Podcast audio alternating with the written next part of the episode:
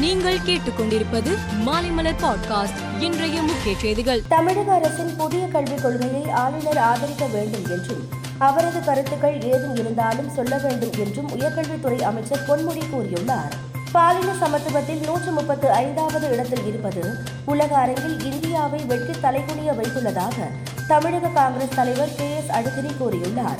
பெண்களுக்கு எதிரான வன்கொடுமை பாஜக ஆட்சியில் தொடர்ந்து அதிகரித்து வருவதாகவும் அவர் குற்றம் சாட்டினார். அரசு பள்ளிகளில் ஒன்றாம் வகுப்பு முதல் ஐந்தாம் வகுப்பு வரை படிக்கும் மாணவ மாணவிகளுக்கு காலை சிற்றுண்டி வழங்கும் திட்டம் செயல்படுத்தப்பட உள்ளது. முதற்கட்டமாக மாவட்டங்களில் உள்ள மாநகராட்சி நகராட்சிகளிலும் தொலைதூர கிராமங்களிலும் இத்திட்டம் தொடங்கப்பட உள்ளது. சென்னை பெரும்பாக்கத்தில் கட்டப்பட்டுள்ள செம்மொழி தமிழாய்வு மத்திய நிறுவன பெயர் பலகையில் இந்தி திணிப்பதை ஏற்க முடியாது என பாமக நிறுவனர் டாக்டர் ராமதாஸ் கண்டனம் தெரிவித்துள்ளார். செம்மொழி நிறுவனத்தின் தலைவராக இருக்கும் தமிழக முதலமைச்சர் மு ஸ்டாலின் இந்த விஷயத்தில் சிறப்பு கவனம் செலுத்தி நிறுவனத்தின் தனித்துவத்தை காக்க வேண்டும் என்றும் ராமதாஸ் கேட்டுக் கொண்டுள்ளார். ஆடி மாத பூசைகளுக்காக சபரிமலை நடை வருகிற பதினாறாம் தேதி மாலை ஐந்து மணிக்கு திறக்கப்படுகிறது.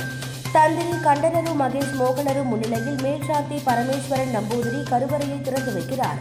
பதினேழாம் தேதி முதல் பக்தர்கள் தரிசனத்திற்கு அனுமதிக்கப்படுவார்கள்.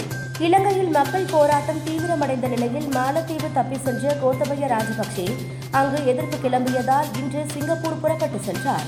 அங்கிருந்து சவுதி அரேபியா செல்வதாக தகவல் வெளியாகியுள்ளது. கனடாவின் ஒண்டோரியோ மாகாணம் ரிஷ்மன் ஹில் நகரில் மகாத்மா காந்தி சிலையை மர்ம நபர்கள் சேதப்படுத்தியதுடன் கரிபூசி அவமதிப்பு செய்துள்ளனர். காந்தி சிலை சேதப்படுத்தப்பட்டதற்கு இந்தியா கடும் கண்டனம் தெரிவித்துள்ளது.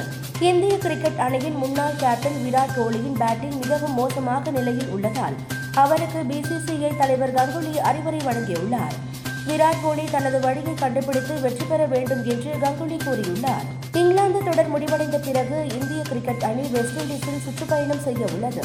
அங்கு ஐந்து போட்டிகள் கொண்ட டி டுவெண்டி தொடரில் விளையாடும் இந்திய அணி அறிவிக்கப்பட்டுள்ளது. விராட் கோலி பும்ரா சாகல் ஆகியோருக்கு ஓய்வு அளிக்கப்பட்டுள்ளது. காயம் காரணமாக ஓய்வு அளிக்கப்பட்டிருந்த கே. எல். ராகுல் மற்றும் குல்தீப் யாதவ் மீண்டும் அணிக்கு திரும்பியுள்ளனர். அயர்லாந்து அணிக்கு எதிரான டி டுவெண்டி தொடரில் இடம்பெற்ற சஞ்சு சாம்சன் இந்த தொடரில் இடம்பெறவில்லை. மேலும் செய்திகளுக்கு மாலைமலர் பாட்காஸ்டை பாருங்கள்.